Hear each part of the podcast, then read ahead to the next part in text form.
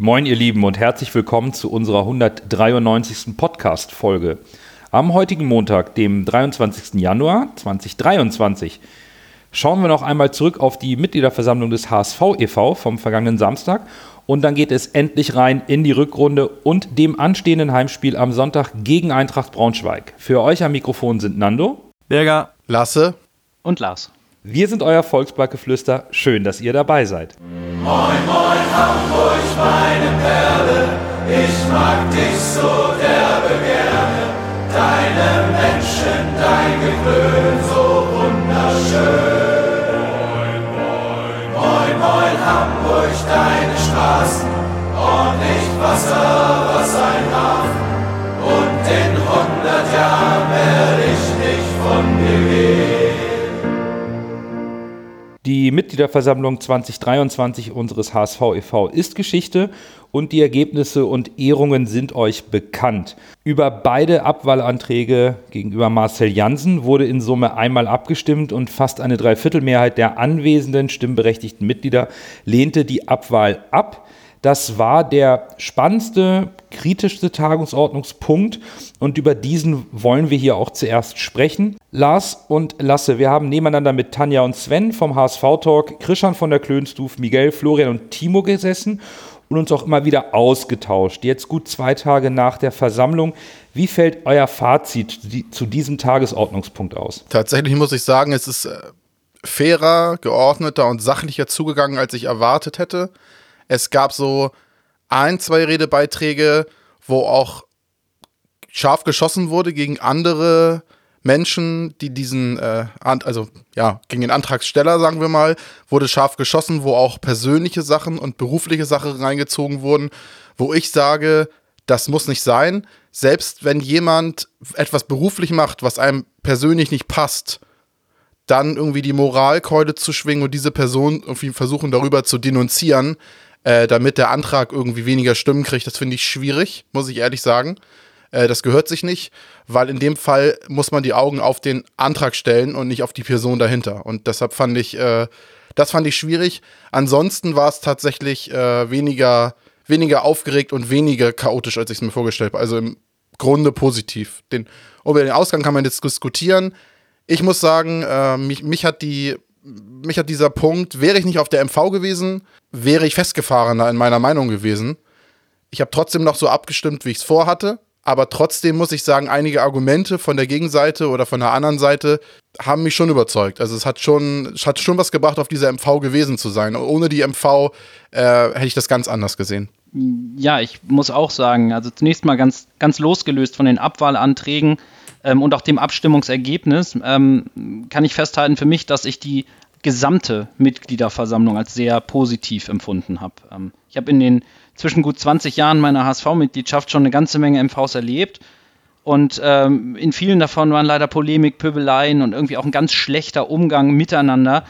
Ähm, absoluter ja, Tagesordnungspunkt, wenn man so will, stand an der Tagesordnung. Und äh, das war vor allen Dingen in den Nullerjahren so, als zum Beispiel die Wahlen zum Aufsichtsrat mehr oder weniger so zu Lagerwahlen hochstilisiert wurden. Und mhm. das gipfelte dann natürlich irgendwie in dieser wirklich grausamen oder in den grausamen Versammlungen rund um die Ausgliederung 2014. Mhm. Ähm, und dagegen, gegen all das, war das, was ich am Sonnabend im CCH erleben konnte, wirklich sehr wohltuend. Und ähm, ich habe da ein sehr gutes Miteinander, eine gute und konstruktive Diskussionskultur und einen funktionierenden, meinungsoffenen Diskurs innerhalb der Mitgliedschaft erlebt. Grundsätzlich ähm, auch die Art, wie seitens der Vereinsgremien auf, der, auf die MV so hingearbeitet wurde. Ne? Bestes Beispiel auch so ein bisschen gerade in, in, in, vor ein paar Tagen diese Informationsveranstaltung zu einem wesentlichen Tagesordnungspunkt der Rechtsform, über die wir ja in der letzten Podcast-Folge hier auch gesprochen haben. Auch das finde ich grundsätzlich sehr positiv. Was die beiden Abwahlanträge, die Aussprache dazu und äh, ja, schließlich dann auch die Abstimmung betrifft, ähm, geht es mir ein bisschen anders als Lasse. Ich bin nämlich mit keiner in Stein gemeißelt. Also bist du ja auch nicht, aber ich bin mit einer sehr, sehr vagen Einschätzung dessen, was ich am Ende des Tages tue, eigentlich ins CCH gefahren.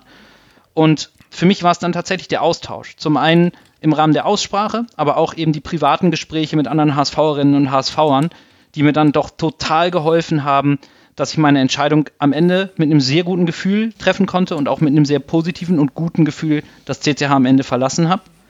Ähm, vielleicht persönlich, ich sehe die Präsidentschaft von Marcel Janssen ganz konkret, ähm, meine ich damit, oder in, insbesondere die, die Ausübung seines damit verbundenen Aufsichtsratsmandat in der Fußball AG durchaus sehr kritisch. Das ist, glaube ich, kein Geheimnis.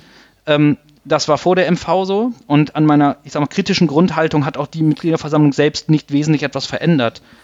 Ähm, was allerdings ich am Sonnabend äh, erlebt habe, war eben kein komplett isolierter Marcel Janssen, der am Rande der Bühne steht und der restliche Verein sozusagen steht auf der anderen Seite, sondern schlussendlich ähm, habe ich für mich persönlich nicht das Gefühl gehabt, dass sein bisheriges Handeln eine, eine Abwahl durch die Mitgliederversammlung gerechtfertigt hätte. Das ist meine subjektive Meinung. Ganz wesentliches Argument dafür ist, und das hat zum Beispiel Timo Horn auf einem Redebeitrag auf der MV, finde ich, sehr treffend dargestellt. Ähm, ich möchte nicht, dass beim HSV und im Übrigen sonst in der Welt oder sonst wo auch nicht, dass sich eine Abwahlkultur etabliert und wir dann künftig Jahr für Jahr für Jahr darüber diskutieren, wer auf welchem Posten welche Fehler gemacht hat, wer welche Posten räumen sollte, weil er oder sie dies oder jenes hätte besser machen können. Mhm. Und das in meinen Augen ist eine, wäre eine Entwicklung in die gänzlich falsche Richtung. Und umso glücklicher bin ich dann unterm Strich, dass wir ein klares Mitgliedervotum haben. Ähm, und ich persönlich kann dann eben auch mit dem Abstimmungsergebnis, in welche Richtung es gekippt ist, sehr gut leben. Da kann ich gerne mit einsteigen, Lars, weil ähm, man muss wirklich bei diesem Antrag oder bei den beiden Anträgen bedenken, dass es sich hier um einen Umweg handelte. Marcel Janssen wurde nämlich primär in seiner Funktion als Aufsichtsratsvorsitzender kritisiert und nicht als Präsident des EV. Da wir bei der Ausgliederung damals diesen direkten Zugriff auf die Mitbestimmung der Aufsichtsratbesetzung abgegeben haben, konnte die Attacke auf, die, auf Marcel Janssen als Aufsichtsratsvorsitzender eben nur mittels Antrag über die Funktion im EV laufen. Und das ist für mich an dieser Stelle auch ein wirklich schwieriger Spagat, insbesondere weil die Gremien, Lars, wie du es eben gesagt hast, im EV, ähm, deren Äußerungen auf der MV haben die Vorwürfe des Zerwürfnisses eben nicht bestätigt. Ganz im Gegenteil, man bescheinigt Marcel Jansen eine hervorragende Arbeit als Präsident des EV. Daher ist es schwierig, diesem Antrag erstmal per se überhaupt zuzustimmen. Das, das, da, da gehe ich komplett konform und ich finde es auch sehr gut, dass wir ein sehr eindeutiges Abstimmungsergebnis haben, wenn man mit einer Dreiviertelmehrheit ähm, der anwesenden Mitglieder bestätigt wird, dann ist das ein klares Votum und dann lässt das auch wenig Spielraum unabhängig davon, was man von der Anzahl oder der, der stimmberechtigten Mitglieder vor Ort hält. Was mich aber zwei Tage später stört, sind, sind zwei Faktoren. Also zum einen wirklich diese billige Polemik von, von Mike Schwertfeger gegenüber ähm, dem Antragsteller Till, wo er von Rechtsanwalt zu Rechtsanwalt mit, mit dem lapidaren Spruch angefangen wird, ein Rechtsanwalt lügt, wenn er den Mund aufmacht. So, sowas gehört sich einfach nicht und auch die unseriösen Attacken von Frank Ockens bezüglich des Arbeitsgebers von Till, was, was ähm, Lasse eben angesprochen hat. Das waren ja, ich wollte es ein bisschen allgemeiner halten. Ja, Dann, aber ja, wir können es auch nicht aussprechen. Das die ist ja Namen, also die Namen, konnte ja Namen, jeder verfolgen. Die Namen sind bekannt und ich, ich brauche da jetzt hier die Anonymität nicht schützen. Nee, ich glaube, nee, die Namen sind, sind, sind bekannt und sind auch medial verfolgt, verfolgbar. Ähm, das sind Punkte, die haben mich an die von Lars angesprochenen alten Schlachten auf den Mitgliederversammlungen erinnert, wo es eben nicht um Inhalte ging, sondern darum, Menschen auf jegliche Art zu diskreditieren. Und solche Wortbeiträge werden Mitglieder nicht ermutigen, sich im Verein und auf Mitgliederversammlungen einzubringen. Und ich finde das einfach respektlos. Und insbesondere als Mitglied des Beirates sollte man etwas mehr Sachlichkeit an den Tag legen.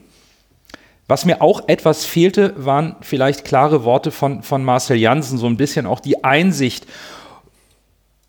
konkret mal Stellung zu nehmen zu den Vorwürfen und vielleicht mal zu sagen, dass er versteht, warum das falsch angekommen ist. Wurde mal so ein bisschen lapidar gesagt, naja, da fallen, passieren auch Fehler.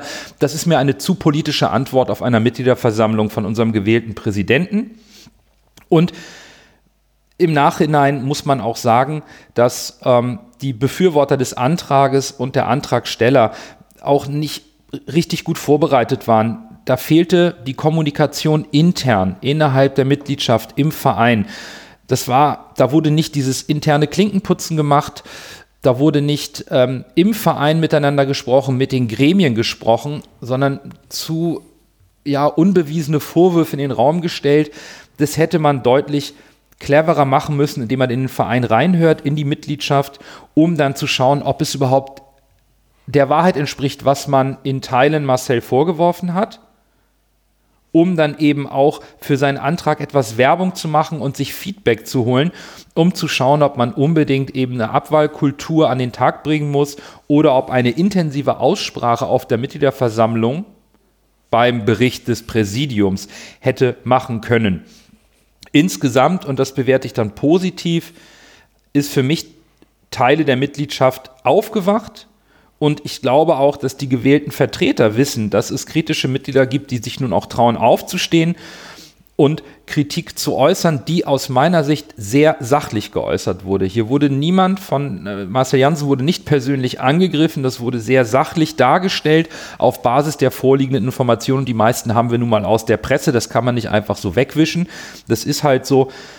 Ich finde es gut, weil es eine starke Mitgliedschaft ausmacht, dass man über solche Themen diskutiert auf sachlicher Ebene und in Summe sollte man, glaube ich, wenn man Kritik an den Gremien äußert, sich vorab mit Mitgliedern austauschen, um vielleicht auch gemeinsam gestärkt gute Wortbeiträge, auch spontaner Natur, an einer, bei einer Mitgliederversammlung dann darbringen zu können, um einen konstruktiven Dialog zu starten. Das, das fehlte mir ein bisschen.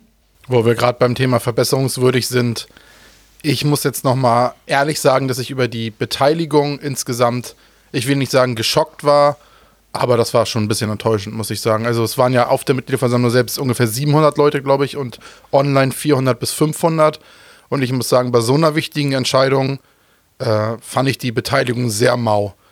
Und ich finde auch mal, dass ins, äh, ich bin eigentlich für eine, für eine Fernwahl, aber nur, wenn man dann tatsächlich auch teilnimmt, weil, wie ich es eben gesagt habe, durch diese MV habe ich die ganze Geschichte nochmal ganz anders gesehen, muss ich sagen. Auch, weil man auch immer, sagen wir, wie es ist, viele sehen den HSV nur diese Fußball-AG, aber es ist auch der e.V. Und dieser, dieser Einfluss, der wird auf der Mitgliederversammlung immer noch mal viel stärker wahrgenommen, wenn man da ist, als wenn man von außen nur die Fußballspiele im Fernsehen guckt und sich nur mit der Fußball-AG insgesamt beschäftigt oder die Menschen, die rundherum wirken, sage ich mal, dieses äh, Konglomerat.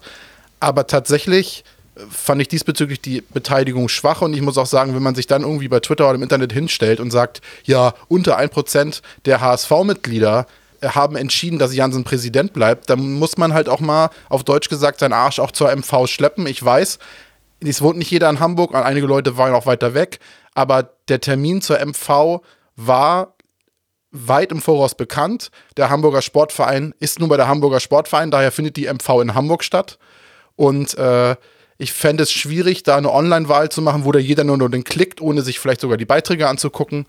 Äh, von daher, da muss ich ein bisschen an die Mitgliedschaft appellieren, doch bei solchen Dingen ein bisschen mehr Beteiligung zu zeigen. Ich finde, man sollte das, ich habe das irgendwo gesehen, man sollte das vielleicht mal sehen wie ein Auswärtsspiel. Da nimmt man ja auch die Kosten und Mühen auf, sich dahin zu fahren. Eine MV ist nur einmal im Jahr.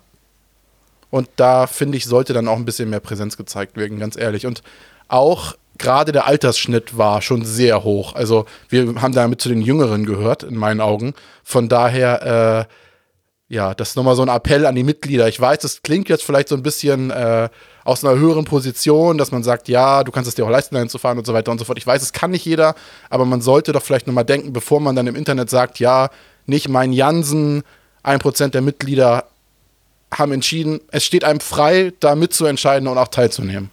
Also das ist auch die einzige Sache, die mich eigentlich gewundert hat. Ähm, ich war nicht da. Äh, ich war lieber in Dinoland mit Rest, Rest des Dänemarks. Ähm, aber im, im Internet, auf Twitter, kam es auch äh, so rüber, dass es eine deutliche Mehrheit gegen Marcel Jansen gab.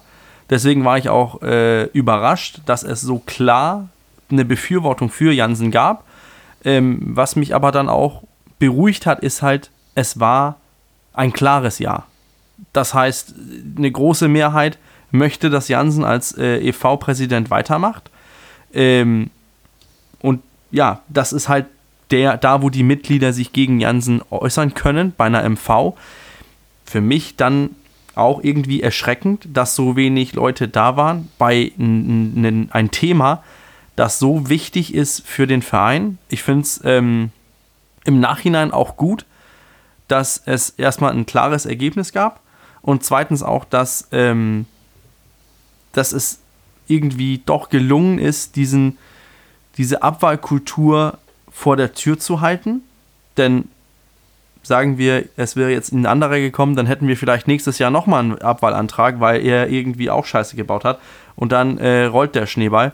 Ähm, aber dass, dass dann so wenige Personen da waren, äh, mich selber inklusive, ähm, ist dann schon irgendwie ein bisschen beängstigend für, für die Zukunft des, des, HS, des HSV e.V. Aber ich glaube, das ist nicht nur ein, ein HSV-Problem.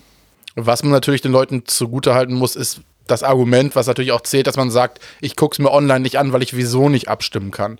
Das mhm. ist natürlich schon ein Argument, was man nicht wegdiskutieren darf. Das gebe ich auch zu.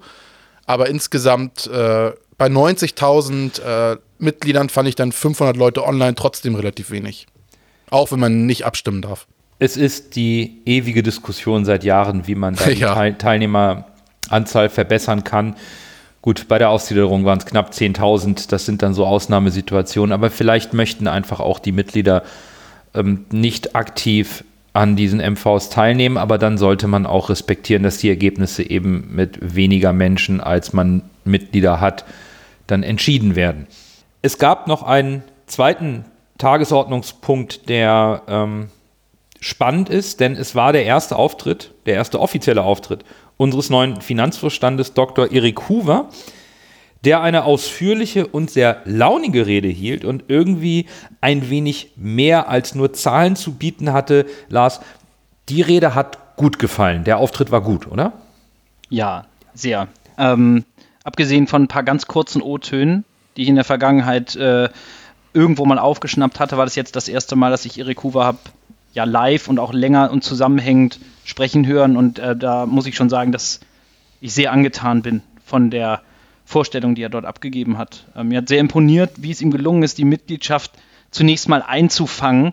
Ähm, denn er redet über Finanzthemen. Das ist jetzt nicht so sexy, sage ich mal. Das ist jetzt nicht das, wo Gott gegeben dem Redner die Menschen an den Lippen kleben. Und er hat es mit einer, auf eine sehr pointierte und zugleich irgendwie thematisch inhaltlich interessante Art und Weise geschafft, ähm, die Mitgliedschaft mitzunehmen auf seinem Kurztrip durch die Finanzen. Und ganz zu Beginn hat er, hat er ein Statement gesetzt, und zwar, ähm, dass er erstmals jetzt in seiner neuen Funktion auf einer MV spreche diese MV aber definitiv nicht seine letzte sein werde. Und hat das gleich suffisant garniert mit dem, ja, ja, ja, mir ist auch klar, ähm, was die Halbwertszeit eines durchschnittlichen AG-Vorstands sind.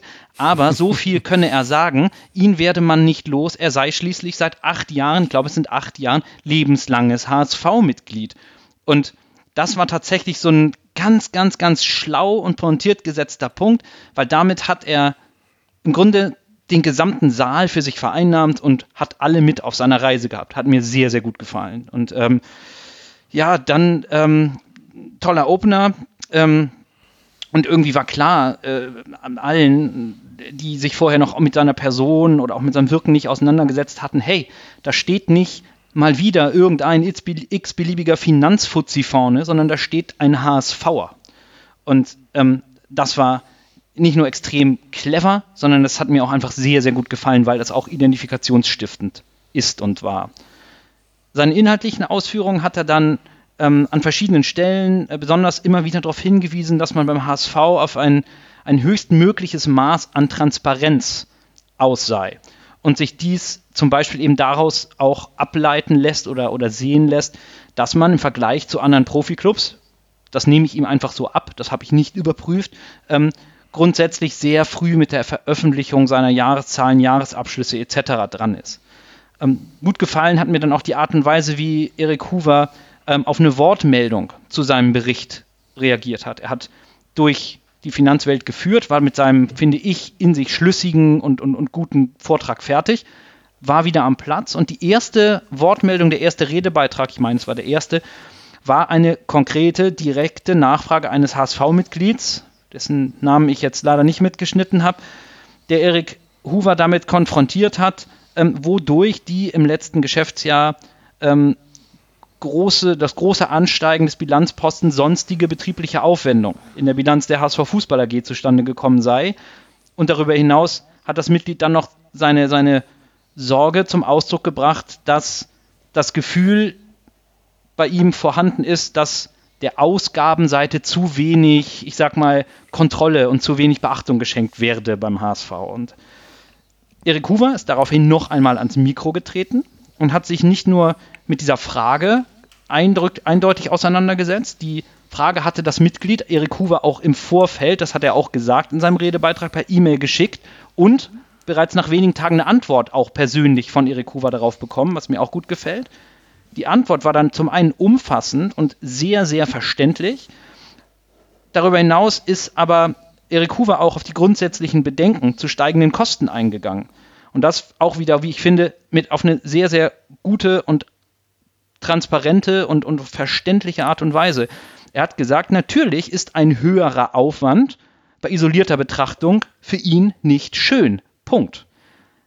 Wenn es allerdings so ist, und das sei in diesem konkreten Fall beim HSV der, der Fall, und das hat er dann auch an Beispielen, finde ich, sehr plastisch erläutert, dass einem höheren Aufwand eben auch entsprechend steigende Erträge gegenüberstehen, dann ist, sei das etwas, wo auch er als Finanzvorstand sehr gut mit leben könne. Ähm, er hat dann noch die Einladung ausgesprochen an das äh, entsprechende Mitglied, einen Termin zu machen, an der Geschäftsstelle vorbeizukommen und im Einzelnen durch die Finanzzahlen zu, äh, zu führen. Das war sehr, sehr nah an der Mitgliedschaft. Das war sehr, sehr wertschätzend auch im Umgang mit Fragen aus der Mitgliedschaft.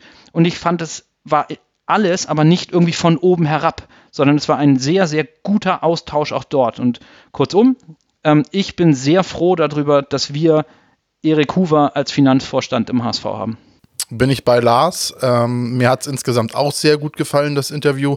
Man muss natürlich aber auch sagen, dass wir vorher dann im Nachhinein betrachtet äh, Thomas Wüstefeld auf dieser Position hatten, die sich ja als ziemlicher, ich sage jetzt mal, Luftikus äh, äh, so ein bisschen herausgestellt hat. Und äh, dann hatten wir noch zusätzlich äh, Wettstein auf dieser Position, der jetzt nicht der große Redenschwinger war und eher ja, nüchtern, könnte man sagen, um es nett auszudrücken, äh, die Sache angegangen ist und äh, jetzt nicht so, ach, vielleicht auch nicht dafür, dafür ausgebildet ist oder die nötigen Schulungen gehabt hat, um solche Interviews, sag ich mal, so souverän zu halten wie Erik Hoover, weil man hat ihm schon angemerkt, dass der weiß, was er tut, der, äh, der kann das auf jeden Fall und macht das nicht zum ersten Mal, solche Art von, von, von Pressekonferenzen und Interviews. Und er muss jetzt natürlich daran messen lassen, an dieser Transparenzaussage. Natürlich sagen, mhm. dass man transparent ist, kann jeder. Aber äh, das müssen, ja, ich will jetzt nicht sagen wir, ich kann seine fachliche Arbeit schlecht, äh, schlecht beurteilen und schlecht kontrollieren. Äh, aber wir müssen jetzt halt, äh, oder der HSV muss jetzt darauf achten, dass dieses Versprechen der Transparenz, was ja ganz klar gegeben wurde, jetzt auch eingehalten wird. Und auch dieses, dass er jetzt sagt, ja, der, der mit, äh, das Mitglied kann gerne zu ihm kommen und er erklärt ihm die Zahlen. Das muss er natürlich sagen auf der Mitgliederversammlung. Er kann ja nicht sagen, ihm ist das egal. Äh, wichtig ist jetzt auch, dass sowas dann auch gelebt wird, wenn sowas geäußert wird. Ne? Also wenn dieses Mitglied dann sagt, ja, ich würde mir das gerne erklären lassen, dann darf jetzt natürlich nicht die Antwort kommen, ja, nee, keine Zeit oder so. Ne? Also das habe ich dann quasi nur für die MV gesagt, um gut dazustehen. Das wäre das Risiko, was ich dabei sehe. Aber wenn das gegeben ist, dass wirklich diese Transparenz und diese Offenheit gegenüber den Mitgliedern so gelebt wird, wie es da geäußert wurde, dann ist das glaube ich, für alle eine Win-Win-Situation. Und Erik Hoover kam mir, wie gesagt, auch sehr sympathisch und äh, empathisch und auch, äh, auch sehr kompetent rüber. Ja. Ich, ich muss erstmal Lars widersprechen. Ich bin ja selber im, äh, so, komme aus der Finanzecke und äh, Finanzen sind Sex pur, Lars. Kannst nicht sagen, das ist unsexy. Das geht schon mal gar nicht hier. Schon gar nicht als neues Mitglied hält man sich mit solchen Wow, das sagen aber auch nur Leute aus dem Finanzsektor. ich, weiß.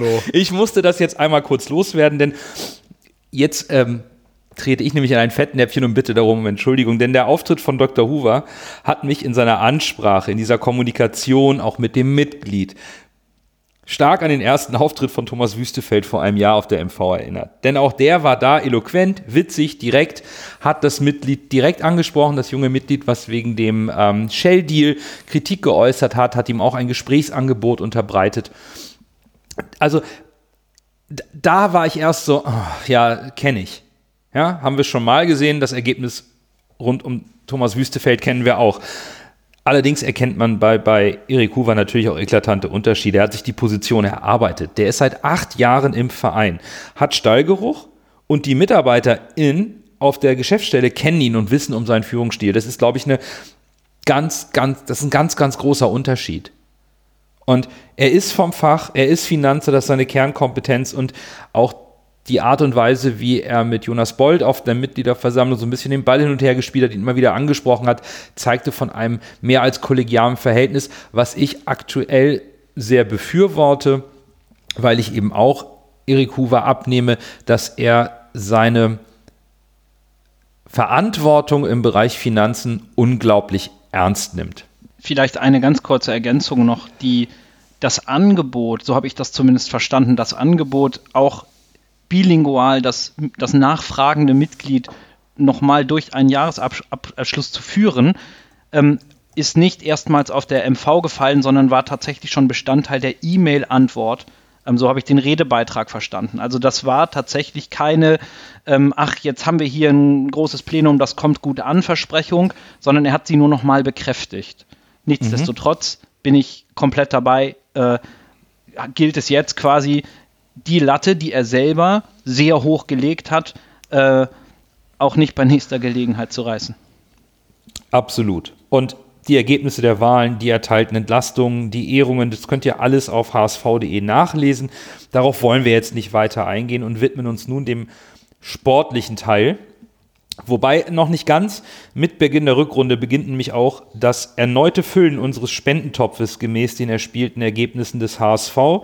Zur Erinnerung, in der Hinrunde haben wir dank euch und natürlich auch dank der erspielten Leistung unserer Mannschaft insgesamt 900 Euro zusammengetragen und an die drei Organisationen gespendet, die Bürger Lasse und ich uns vorab ausgesucht haben, also jeweils zum gleichen Teil an die drei.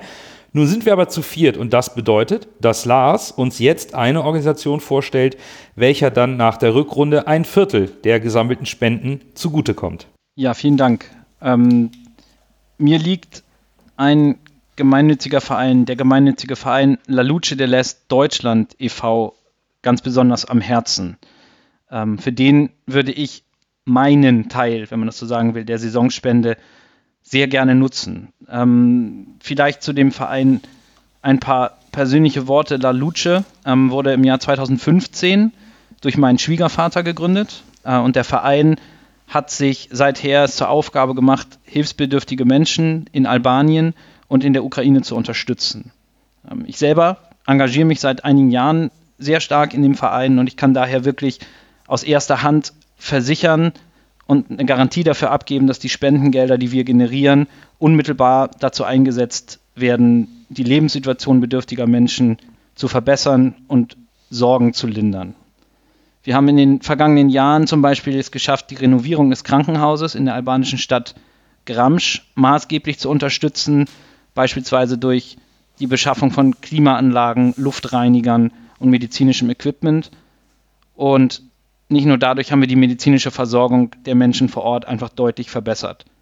In der Ukraine unterstützen wir unter anderem seit vielen Jahren schon Familien schwerstkranker Kinder durch die Finanzierung lebensnotwendiger Therapien und auch Medikamente. Und diese Arbeit wollen und werden wir auch 2023 weiterführen. Und ich freue mich und bedanke mich schon jetzt an der Stelle für jeden Cent, der durch die Rückrundenspende zustande kommt. Das ist ein, ein wundervolles Projekt mit persönlichem Bezug, ähnlich wie auch bei Bürger. Und es ist wundervoll und das ähm, wird eine sehr schöne Hilfe werden, die unsere HörerInnen hier ähm, zur Verfügung stellen werden. Denn das klappt jetzt in dreimal haben wir es jetzt gemacht und das war bis jetzt immer großartig. Alle Informationen dazu findet ihr weiterhin auf unserer Homepage. Da werden wir Lars ähm, Organisation mit noch ein, ähm, hinzufügen und einen Link zur Verfügung stellen. Zur Erinnerung, pro Punkt wandern immer 50 Cent in den Spendentopf, pro geschossenem Tor 10 Cent und sollte es mit dem Aufstieg klappen, kommt noch ein Euro dazu, sowie alle Erlöse aus dem Verkauf unserer Tasse. Und wie ihr das bereits kennt, nach der Saison werden wir über unsere sozialen Netzwerke den erspielten Betrag nennen und um das Mitspenden bitten, wobei natürlich die Höhe der Spende euch immer noch selbst überlassen ist und der erspielte Betrag der Mannschaft nur als Richtgröße dient.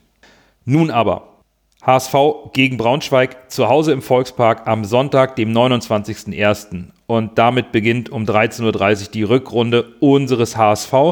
Wir schauen zuerst auf den Gegner und Lasse gibt uns einen kurzen Überblick über die personelle Situation. Ja, so wahnsinnig viel hat sich bei Braunschweig tatsächlich nicht getan. Es gibt zwei Spieler, die sehr interessant sind, Zugänge, die auch direkt Stammspieler sein werden.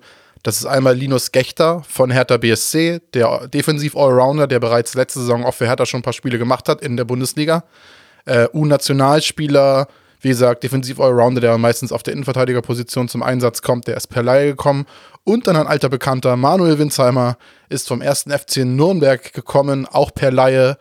Äh, ja, mittlerweile 23 Jahre alt. Wir kennen ihn, äh, ja. Wenn man jetzt auf den Kader guckt, äh, sind noch Spieler, die gegen uns ausfallen. Äh, Luke Ehorst, der Stürmer, hat noch eine Leistenverletzung. Philipp Strompf äh, laboriert an einer Hüftverletzung, fällt aus. Brian Behrendt, der Innenverteidiger, fällt aus.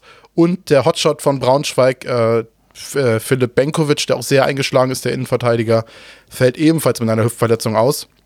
Genauso fällt aus das Wunderkind, würde ich mal sagen, aus Braunschweig, wie wir jetzt äh, mitbekommen haben, äh, ist äh, Ferrei.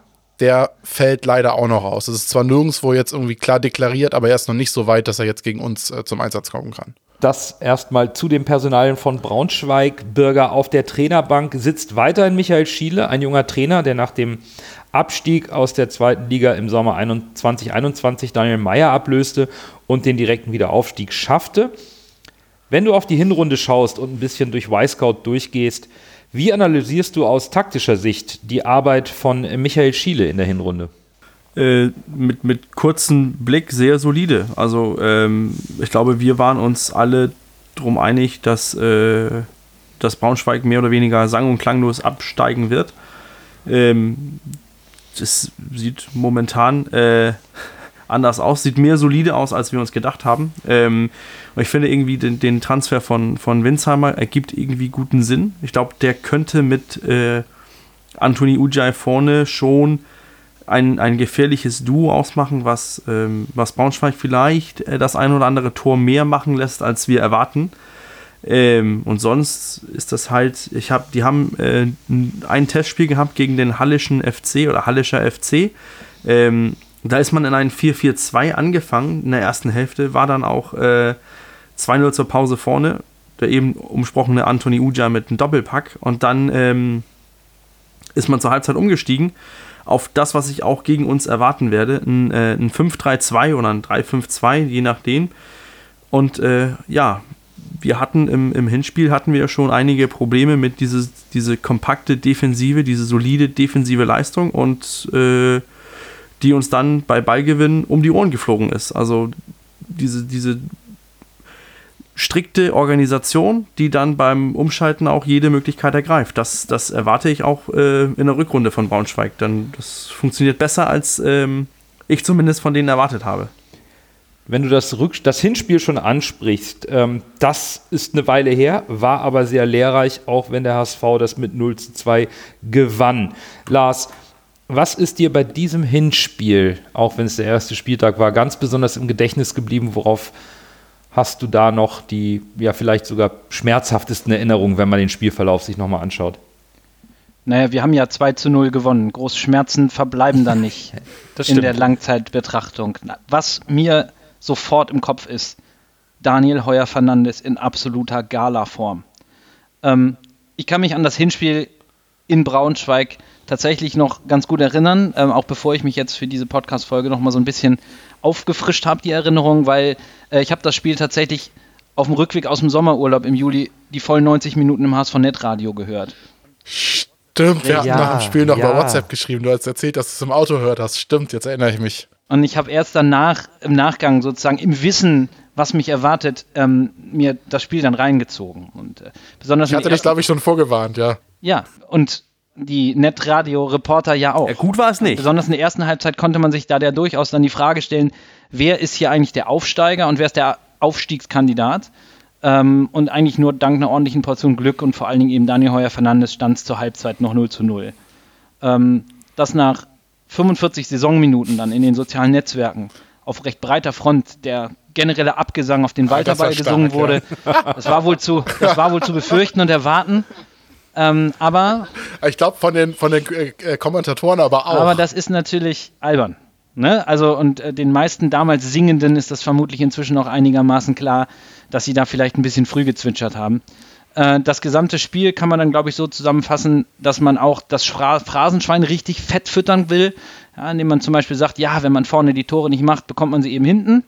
Ja, und äh, wenn man den HSV in der zweiten Halbzeit sieht, dann sagt man halt, ach, im Stile einer Spitzenmannschaft. In zehn Minuten effizient ein Glatzel-Doppelpack geschnürt und dann einen ja, schmeichelhaften Auswärtssieg zum Saisonstart eingetütet. Insgesamt war da sehr viel Schatten in Braunschweig, wenn wir auf unsere Leistung gucken, aber es gab eben auch Licht. Daniel Heuer Fernandes, Bobby Glatzel und jetzt im Rückblick betrachtet auch sicherlich die anschließende Lernkurve, die wir daraus mitgenommen haben. Absolut. Und jetzt müssen wir aber sagen, wir hatten eine sehr lange Winterpause, die, die ja eher einer Sommerpause glich. Das bedeutet, das ist und abhängig, also außer den erspielten Punkten und Platzierungen in der Tabelle, ja wieder bei Null losgeht. Man könnte also jetzt vermuten, das gibt das Gleiche nochmal. Erwartet ihr das vom Braunschweig? Lasse, wird es wieder dieser Überfallfußball wie im Hinspiel, wo sie den HSV angerannt haben, als ginge es um mehr als nur drei Punkte? Ich glaube, es wird so eine Mischung. Ich glaube, sie werden sich tief reinstellen und dann versuchen, den HSV auszukontern. Weil Ferrei ist jetzt nicht dabei und ich glaube nicht, dass, dass, dass Braunschweig das Risiko gehen wird, was wir ja auch schon bei uns im Podcast gesagt haben, dass man da, ich sage ich, meistens nur scheitern kann, dass sie nicht versuchen werden, den HSV im Volksparkstadion auswärts herzuspielen. Das, das, das, wird, das werden sie nicht versuchen. Sie werden sich tief hinten reinstellen und dann im letzten versuchen, den Ball zu erobern und dann sch- schnell nach vorne zu bringen. Ich glaube, das wird, das wird ihr Mittel sein. Äh, und dann hast du natürlich bei uns, wo ich ein bisschen Angst vor habe, ist tatsächlich, dass jetzt Winsheimer vorne drin steht. Das wäre eigentlich typisch HSV, wenn wir jetzt alle relativ euphorisiert sind, sage ich mal, Hoffnung auf die neue Saison haben, äh, dass dann gleich so ein Dämpfer kommt. Und dann hast du natürlich mit Winsheimer vorne so einen Spieler, was eigentlich typisch wäre, wenn der trifft. Aber ja, rein von der Qualität her muss der HSV das Spiel eigentlich klar gewinnen. Aber wie, es ist dieses typische Bananenschalenspiel. Das, das, jedes Spiel ist irgendwie ein Bananenschalenspiel für den HSV. Das ist übrigens mein Das ist Ausdruck. ein geflügeltes Wort. ähm, nein, aber äh, irgendwie der HSV muss das Spiel gewinnen. Was mich so ein bisschen vielleicht Sorgen macht und was vielleicht auch Braunschweig ein bisschen Hoffnung gibt, ist halt, dass die gesehen haben, dass wir defensiv anfällig sind. Man hat das gesehen, wir haben viele Tore kassiert gegen Köln, gegen Freiburg. Ja, Testspiele hin oder her. Die Treffer waren drin. Heißt, unsere Defensive wackelt mehr, als was man denkt. Ähm, natürlich jetzt, wo Montero da ist, ähm, haben wir dann gegen Whitecaps zu Null gespielt. Also ich glaube, Braunschweig kommt nicht äh, mit dem erwarteten Respekt, den Lasse so sieht. Ich glaube, die werden sich nicht so weit hinten reinstellen, aber schon mit dieser organisierten Defensive als Ausgangspunkt nehmen und dann versuchen, Nadelstiche zu setzen, sobald die die Möglichkeit sehen, dass unser Aufbauspiel vielleicht ähm, da den ein oder anderen Konter oder nach Ballgewinn starten können. Und das, glaube ich, ist schon die Strategie für Braunschweig. Ähm, also für mich, äh, wenn ich über das Spiel nachdenke, ist es eigentlich äh, so, dass die Ausgangssituation für Eintracht Braunschweig jetzt vom Rückspiel am Sonntag eine gänzlich andere ist, als sie vor dem ersten Spieltag im Juli war. Ähm, darauf zielte deine Frage auch ein bisschen ab, Nando. Zum einen ist die Aufstiegseuphorie und der daraus resultierende Schwung, der den ja fast jeder Aufsteiger dann in eine neue Saison mitnehmen kann und auch sich ja sich so in den ersten Spielen nochmal einen extra Schwung gibt, der ist nicht mehr da oder diese Euphoriewelle ist ein bisschen abgeebbt zumindest, ungeachtet der wirklich für Braunschweiger äh, Verhältnisse und auch der Erwartungshaltung gerade von außen durchaus soliden, guten Hinrunde. Ähm, zum anderen, das ist kein Heimspiel, sondern eine Partie auswärts vor 55.000 Zuschauer gegen den großen Aufstiegsfavoriten. Ich kann mir also beim besten Willen eigentlich nicht vorstellen, dass das Hinspiel erstmal eine Blaupause für das Spiel am Sonntag sein wird. Ähm, nichtsdestotrotz bin ich sehr gespannt, wie Braunschweig das Spiel angeht und äh, kann mir durchaus vorstellen, dass sie mit, naja, ketzerisch könnte ich jetzt sagen, aktivem Beitrag zum Fußballspiel erstmal wenig zu tun haben wollen. Ähm, Lasse und ich waren gestern äh, bei Thomas äh, beim Podcast Gegengrade zu Gast und haben mit ihm ein bisschen gesprochen und ihm auch die Frage gestellt, wie er denn glaubt, dass äh, Braunschweig agieren wird. Und Thomas hat uns gesagt, herzliche Grüße übrigens, falls du uns hörst, Thomas, dass Michael Schiede in der Vorbereitung versucht hat, dieses hohe Pressing abzustellen und nicht mehr ausschließlich auf dieses schnelle Umstallspiel zu gehen, sondern versucht mehr spielerische Ansätze zu implementieren. Und das zeigt ja auch, wenn man auf die Statistik schaut, die Schwächen von Braunschweig in der Hinrunde. Die haben 18 Tore geschossen, das ist Platz 16, 40 Prozent Ballbesitz, Platz 18, Passgenauigkeit 71 Prozent, Platz 18 in der Liga. Und jetzt muss man noch bedenken, der Ausfall von Immanuel Ferrei war nach dem 12. Spieltag. Da gelang Braunschweig kein Sieg mehr. Die haben auch auswärts erst einen Sieg geholt. Ja, ich weiß, es sind alle Statistiken, aber gerade der Zusammenhang, Ferrei nicht dabei, Braunschweig gewinnt nicht mehr, den finde ich schon erwähnenswert. Und Michael Schiele versucht also in der Winterpause an, an einer Lösung zu arbeiten, um diese Schwächen ein bisschen abzustellen. Thomas hat auch gesagt, er würde Eintracht Braunschweig defensiver erwarten als noch im Hinspiel und dass er dem HSV zu Hause den Ball erstmal überlassen wird. Und das Gefühl habe ich auch, denn wenn man überlegt, dass Benkovic ausfällt, deren Leader in der Abwehr, und eben mit Ferrei, dann fehlen zwei Säulen, insbesondere in der Innenverteidigung. Da wird es sicherlich ratsamer sein, die Räume zuzustellen, als mit Überfallpressing eine ersatzgeschwächte Abwehr zu entblößen. Denn die Gefahr droht Braunschweig, denn es gibt einen Unterschied und den finde ich eminent wichtig zum Hinspiel. Jatta und Dompe waren beide im Hinspiel nicht dabei. Bietest du dem HSV Räume im 1 gegen 1 im Umschaltspiel für den HSV selbst, dann wirst du Jatta hinterherlaufen. Und auch ein Dompe ist in der Lage, mal einen Spieler auf der Außenbahn so aussteigen zu lassen, dass danach die Räume aufgehen. Braunschweig wird das wissen. Die haben das so noch nicht gespielt und Lars, ich glaube, du sagst es auch ganz richtig, die Aufstiegseuphorie vom ersten, zweiten, dritten, vierten, vielleicht bis zum zehnten Spieltag ist nicht mehr da. Jetzt geht es natürlich für Braunschweig trotz der Platzierung, ich glaube aktuell Platz 14 darum, sich die Punkte so zu erhamstern, dass es am Ende Platz 15 wird und eben nicht 16, 17 oder 18. Von daher glaube ich auch eher ein Geduldsspiel, weil Braunschweig schon uns attackieren wird aber eben nicht so in der Form, wie wir es im Hinspiel gesehen haben. Und dann können wir direkt auch auf unseren HSV schauen, denn auch hier ist personell, ich nenne es mal nicht alles perfekt. Anzi Suhonen und Elijah Kran sind verletzt. Bei Jonas David hat das Pech am Anfang des Jahres zugeschlagen, beim ersten Testspiel in der Vorbereitung, dem 0 zu 4 beim ersten FC, gegen den ersten FC Köln am 7. Januar, zog sich David eine Muskelfaserriss im rechten Oberschenkel zu. Der ist zwar ins Trainingslager gereist, konnte aber eigentlich nur individuell trainieren. Jetzt erst am letzten Tag hat er mit dem Ball wieder angefangen zu trainieren im Trainingslager. Das könnte bedeuten, dass David die Chance auf die Stammelf nicht nutzen kann. Und Montero ist verpflichtet worden, der ist fit. Sonny Kittel befindet sich in der Auslotung von Wechseloptionen, hat eine Freigabe. Leibold ist schon weg, da haben wir natürlich einen Ersatzmann verpflichtet. Aber so richtig ruhig ist es personell beim HSV nicht. Fangen wir damit an, Bürger. Ist das vielleicht ein Problem in der Hinrunde? Äh, in der Hinrunde, in der Winterpause? Also, ähm, wenn man so bedenkt, ähm, ich kann ja hier ein bisschen äh, Internas ausplaudern von unserer Podcast-Gruppe. Da hat äh, Lasse schon mit der einen oder anderen Aufstellung äh, versucht, äh, seine Traumelf beim HSV zu, zusammenzuwürfeln. Ähm, 4, 2, 2, 2, ihr wisst es. Und wenn man, wenn man sich von den Namen her das ansieht, was, was Lasse da äh, sich zurechtgebastelt hat, ähm, sieht es interessant aus. Also die Spieler sind ja da und irgendwie muss einer ja in, in, in Lasses System, was ich vielleicht auch ein bisschen befürworten würde, ähm, dieses, ich nenne es äh, 4-3-3 Lasse, mit, ähm, mit Latzel vorne, dann hast du Dompe Jatta auf die Außen und das hast du im Mittelfeld halt dieses äh, Reis, Benes, Meffert. Heißt, du bist auf den vordersten sechs ziemlich gut dargestellt. Hintere Abwehr brauchen wir auch nicht groß diskutieren. Schonlau ist gesetzt. Haya, Muheim und ja, Montero. Heißt, die Mannschaft steht.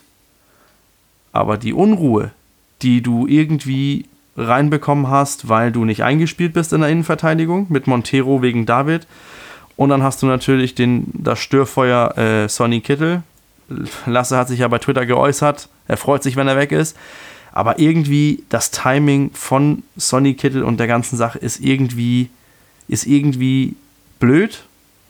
Und sollte es Sonntag schief gehen, haben wir hier auch schon wieder alle, die drehen das dann, weil es intern Unruhe gibt. Also, das, also die, Person, die Personalie Sonny Kittel, ähm, mir fehlt so ein bisschen der, der Glaube daran, dass das jetzt aktuell gerade eine Wahnsinnsunruhe in die Kabine und auf den Trainingsplatz bringt, weil das kann ich mir nicht vorstellen, dass es da so wahnsinnig viel Einfluss hat. Ich glaube, das läuft ein bisschen abseits davon, gerade parallel ab. Es ist Ende Januar, wir gehen Richtung Deadline Day und das sind diese Tage, an denen es noch ein bisschen hin und her geht. Ähm, ich bin da eher trotzdem bei dir, Bürger, aber eher in Richtung Findung der Start, Startelf und Stammelf, weil da haben wir ja im Trainingslager durch die Verletzungen, durch die ja dann temporären Ausfälle, sei es Jonas David in der Innenverteidigung, dann sind eben noch Neuzugänge hinzugekommen, insbesondere mit Montero. Da sehe ich dann eher tatsächlich, dass wir in den letzten ein, zwei, drei Wochen noch so Störfaktoren hatten. Ich bin jetzt gespannt, wie weit Jonas David schon wieder ist. Ähm, ich bin auch gespannt, ob, ob und inwieweit Laszlo Benisch fit ist für 60, 70, 80, im Zweifel auch schon 90 Minuten. Ja, und dann wünsche ich mir erstmal, dass die Verletzten, Angeschlagenen schnell wieder da sind ähm, und echte Alternativen für Tim Walter sind. Dass aber jetzt ein, ein, ein möglicher Abgang von Sonny Kittel das Gesamtgebilde in Unruhe versetzt, mag ich nicht wirklich glauben. Ich, ich glaube auch nicht, dass das so ein Unruhegebilde ist. Ich denke nur, sollten wir Samstag äh, eine schlechte Performance abgeben, unruhig spielen ähm, oder sogar verlieren, dann glaube ich, würden Leute denken, ja, ist klar, dann so ein, ein wichtiger Spieler wie Sonny Kittel jetzt war, ist, mag man ja hin und wieder hier diskutieren, der fehlt dann plötzlich. Die Alternative im Zweifel, im Zweifel kommt es dann nicht zu einem Wechsel und dann ist er wieder der Sündenbock und dann hat keiner was davon. Auch das wäre ja. Er ist sowieso immer der Sündenbock. Eben. Das ist natürlich ein Problem. Wir geben, also erstmal haben wir mit Tim Leibold einen erfahrenen Spieler abgegeben, äh, der auch hier als Vizekapitän und vorheriger Kapitän sicherlich auch eine Stimme in der Mannschaft war. Danach muss man allerdings sagen, Tim Walter und die gesamte Mannschaft, das scheint alles zu passen. Es gibt aus der Mannschaft heraus keine Unruhe nach außen, auch nicht von einem Sonny Kittel oder sonst irgendwem gab es bis jetzt nicht. Die Wechseloption oder die Freigabe, die ist mit dem HSV abgesprochen und ich kann es auch verstehen. Der Vertrag läuft aus. Und der HSV wird sicherlich signalisiert haben, dass eine Verlängerung nicht im Raume steht. Und wenn man jetzt noch äh, eine gute Lösung finden kann, aber man braucht einen Ersatzmann, denn bei aller Kritik, ob nun sachlich, begründet, unbegründet oder aus Antipathie, darf man nicht vergessen, Sonny Kittel hat 112 Spiele für den HSV in der zweiten Liga gemacht, 29 Tore und 36 Vorlagen, also 65 Scorerpunkte. Diese Hinrunde nur mit fünf Vorlagen, okay. Letzte Saison unter Tim Walter 33 Spiele, 9 Tore, 16 Vorlagen. Das ist nicht irgendwer, das ist schon Qualität. Und zwar Top-Qualität in der zweiten Liga. Der hat hier verletzungsbedingt in, der, in dreieinhalb Saisons genau drei Spiele verpasst, obwohl man über seine Knie immer spricht. Also wir sprechen hier schon von einem relevanten Stammspieler beim HSV in dreieinhalb Jahren. Er ist vielleicht nicht der Spieler, der immer vorangeht, der Führungsspieler, aber den Anspruch hat er vielleicht nicht selbst, sondern er ist jemand, der in der Offensive sehr, sehr viel kreiert und das hier auch nachgewiesen hat. Von daher, mit Schimpf und Schande sollte man einen solchen Spieler definitiv nicht vom Hof jagen. Und ich erinnere mich gerne an die Kommentare von HSVer und HSVerinnen wegen seiner roten Karte oder dem verschossenen Elfmeter. Also ne, an, an Sonny Kittel mögen sich die Geister scheiden. Fakt bleibt aber, wenn er jetzt im Winter geht, haben wir erstmal keinen Ersatzmann, denn der, der ihn beerben soll, Anzi Suhonen, der fällt uns nämlich erneut aus. Und dann fehlt hier die Qualität von durchschnittlich knapp 20 Scorerpunkten pro Saison. Das sollten wir einfach nicht unter den Tisch fallen lassen, denn mich stört da eher die spielerische Qualität, die uns abhanden kommt, weil ich glaube auch nicht, dass die Unruhe aufgrund, ich meine, auch Mario Vuskovic hat man in der Mannschaft gut abfangen können, das ist ja auch ein großes Thema. Und Neuzugänge müssen sich einspielen, das wird auch alles funktionieren, die Qualität ist da. Dennoch geben wir mit Tim Leibold Qualität ab, auch wenn er diese Saison die noch nicht, nicht zeigen konnte, aber wir geben mit Sonny Kittel Qualität ab, die er bis jetzt immer nachgeliefert hat. Von daher zwei erfahrene Spieler abzugeben, sieben Tage vorm Rückrundenstart, dann mit Sonny Kittel eventuell.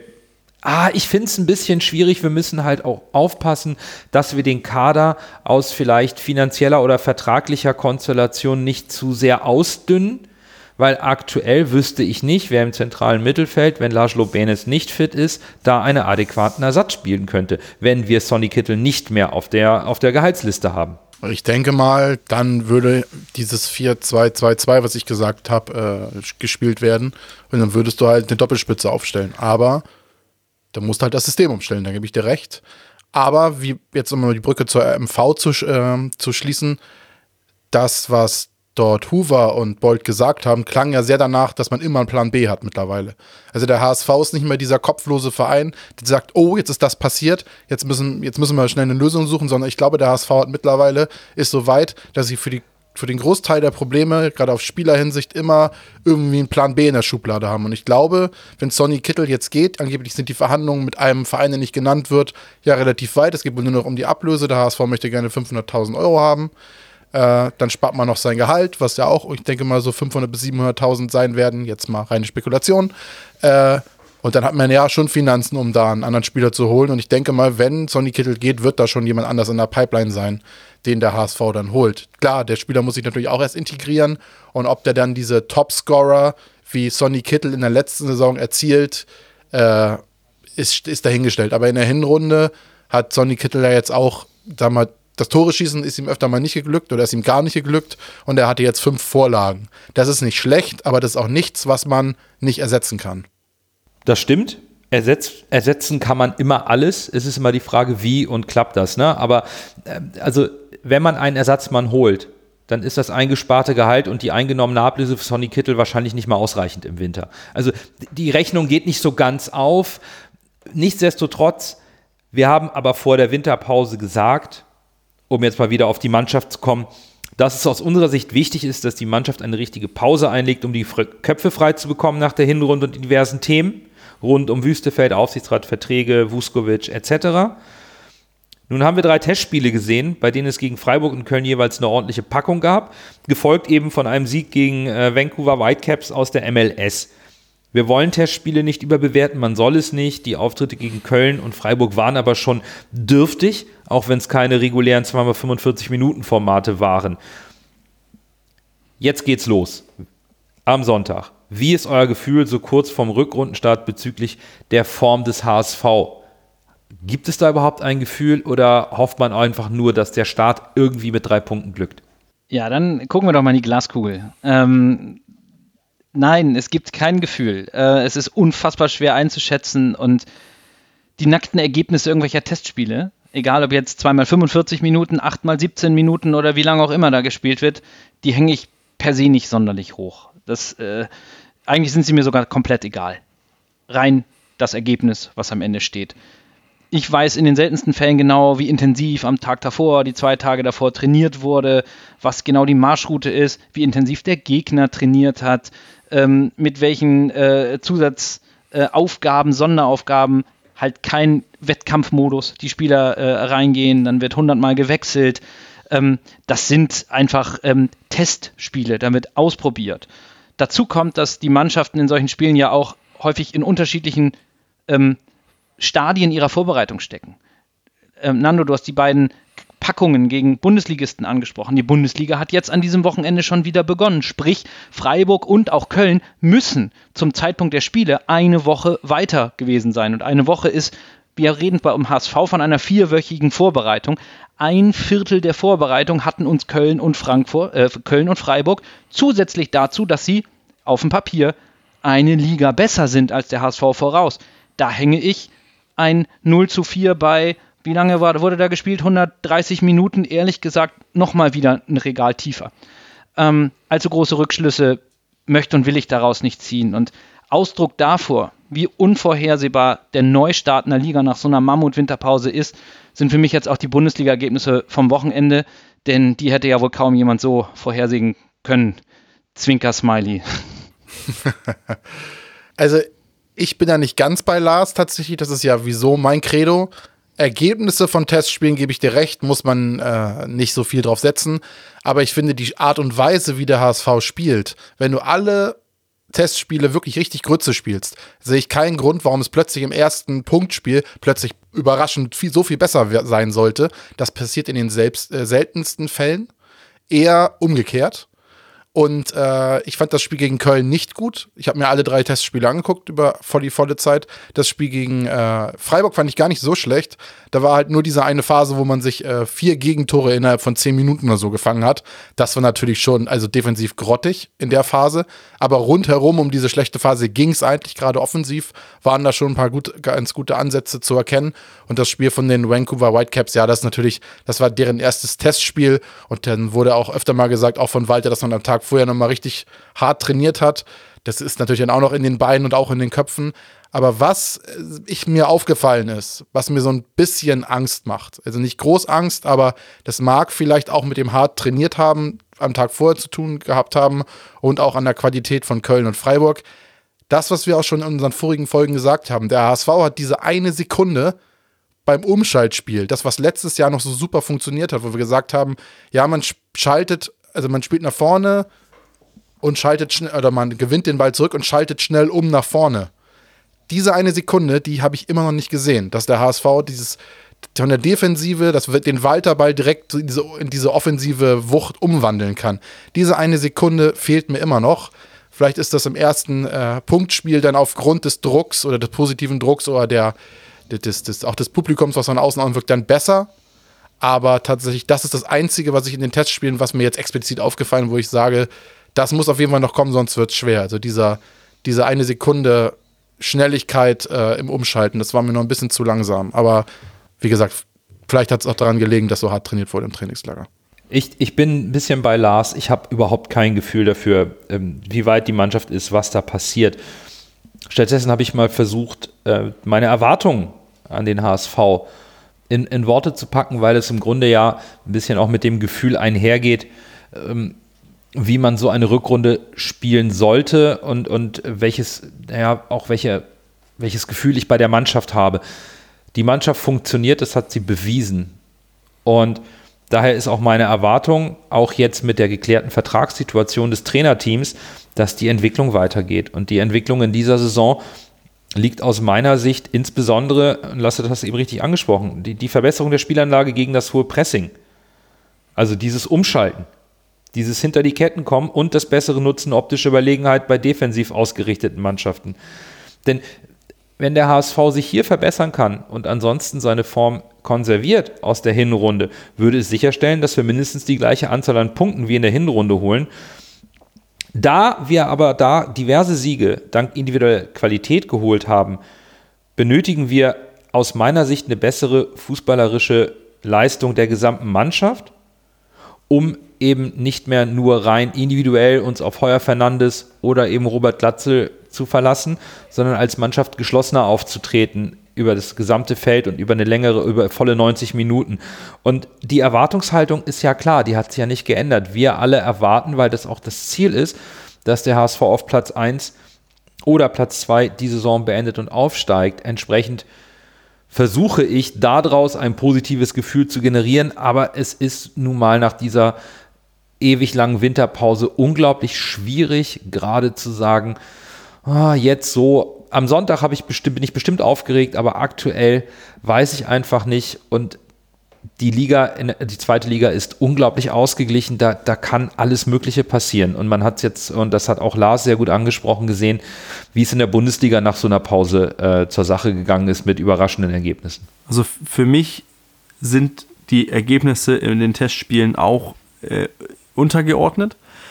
Was mich nur auf, was mir aufgefallen ist, ist halt Walter hat nach, dem, äh, nach der Niederlage zu Köln war er mit der Leistung nicht zufrieden. Gegen Freiburg war er mit der Leistung zufrieden und sowohl auch gegen die, äh, die Whitecaps war er eigentlich auch zufrieden mit der Leistung. Heißt, man hat gute Leistungen gebracht. Und wenn man das dann noch damit paart, dass intensiv trainiert geworden ist, stimmt es mich schon auch eher positiv auf die Rückrunde.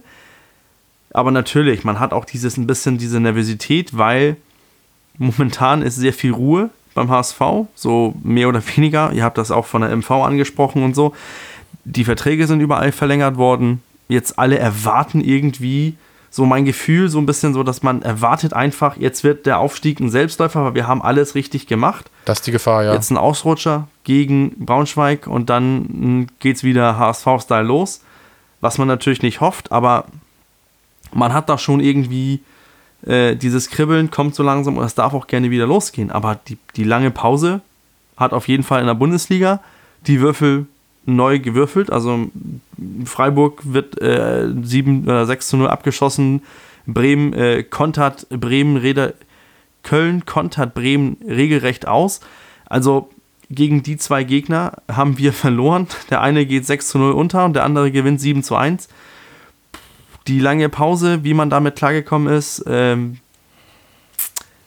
es wird spannend. Ich freue mich auf Sonntag und äh, es darf auch endlich wieder losgehen. Ich äh, glaube tatsächlich, dass wir sind ja alle gebrannte Kinder mhm. und wir haben alle es erlebt. Wir sind, das klingt immer so komisch und das ist aber ja so gewesen. Wir sind in die zweite Liga erstmals Zweitligist gewesen 2018. Äh, Christian Titz hatte es geschafft, irgendwie trotzdem eine Euphorie zu entfachen um diese Mannschaft.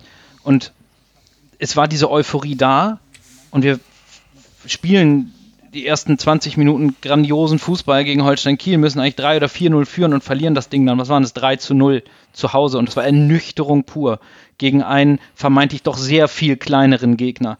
Und einfach solche Stolpersteine, über die sind wir als HSV mit einer so traumwandlerischen Sicherheit gefallen in den letzten Jahren, dass es für mich das Normalste auf der Welt ist, eben nicht in dieses Spiel zu gehen und zu sagen, alle rational herbeizuziehenden Faktoren sprechen dafür, dass wir dieses Spiel gewinnen. Das mag so sein. Aber auch dieses Spiel muss 90 Minuten gespielt werden und wir haben im Hinspiel gesehen, da war ein vermeintlicher Underdog über 90 Minuten die bessere und in der ersten Halbzeit die dominante Mannschaft auf dem Feld. Ich bin guter Dinge, dass wir äh, am Sonntag so starten, ähm, wie wir starten müssen, nämlich erstmal mit einem Sieg. Das ist das genaue Gegenteil von den Testspielen. Selbst wenn wir nicht überzeugend spielen am Sonntag, aber dieses Spiel 1 zu 0 gewinnen, ist da der Haken dran und es bleibt einigermaßen ruhig. Also das ist exakt umgekehrt von der äh, von der Wirkung dessen, was am Ende auf dem Papier steht. Und ich bin guter Dinge, es werden 55.000 Leute da sein, die werden Gas geben, der Volkspark wird, wird brennen und dann glaube ich an uns. Ich habe mir noch so zwei Hoffnungsträger äh, notiert, von denen ich mir in der Rückrunde etwas verspreche, die vielleicht überraschen können oder eben eine noch größere Rolle spielen können. Also zum einen glaube ich, dass äh, William Mikkel Broncis dem Tim Walter einen großen ähm, Sprung attestiert hat, jetzt wo er ein knappes halbes Jahr beim HSV ist, dass dieser ähm, ein bisschen mehr Druck auf Moritz Heyer ausüben kann und vielleicht auch an der einen oder anderen Situation als offensiver Verteidiger mit, mit gutem Dribbling und Zug nach vorne äh, eine Rolle spielen kann. Und ich denke, dass die individuelle Entwicklung von äh, Ransford Jeboa Königsdörfer noch ein gutes Pfand in der Hinterhand sein wird, denn wenn man erstmal auf die Aufstellung schaut, die man, die zu erwarten ist, würde man Ramsey jetzt nicht in der Startelf sehen, aber man hätte da mit ihm den ersten Einwechselspieler in der Offensive, der bereits in der Hinrunde sehr gut getroffen hat. Das könnten so qualitativ Spieler sein, die, die überraschen können oder eben auch äh, ein Zünglein an der Waage sein können, wenn man das von der Bank bringen kann. Und klar, am Ende kommt es darauf an, dass der Kader möglichst schnell vollständig gesundet ist, weil dann sind die Optionen da, um auch auf diverse Spielsituationen zu reagieren. Und das war das, was eben bei der Personaldiskussion auch so ein bisschen aufkam. Wenn da noch jemand geht wie Sonny Kittel, dann fehlen aktuell ein bisschen noch eventuell die Optionen vorn. Aber im Grunde wenn es am Anfang erstmal über die individuelle, individuelle Qualität gehen muss, um die Punkte einzufahren, um den Rost aus der Winterpause auszuschütteln, dann bin ich damit fein. In Summe würde ich aber schon erwarten, dass wir schon eine Verbesserung der Spielanlage in der Rückrunde sehen. Das ist auch irgendwo der Anspruch, den Tim Walter an sich selbst hat und an die Mannschaft. Und ich glaube, das ist auch ein Anspruch, den wir haben dürfen. Dann haben wir es für heute geschafft und können dann nächste Woche in Ruhe mal über das sprechen, was wir auf dem Platz wirklich gesehen haben und was der HSV uns anbietet. Und endlich rollt der Ball wieder in der zweiten Bundesliga. Für euch bedeutet dies natürlich auch, dass ihr bei unserem Kicktipp-Spiel wieder tippen dürft, müsst und könnt, um die Chance auf eine Teilnahme in unserem Podcast zur Rückrundenanalyse zu gewinnen. In diesem Sinne, Let's Play Walter Ball. Auf geht's, HSV. Wir hören uns nächste Woche wieder nach dem Spiel zu Hause gegen Braunschweig. Bis dahin, bleibt gesund und nur, nur der, der HSV. HSV.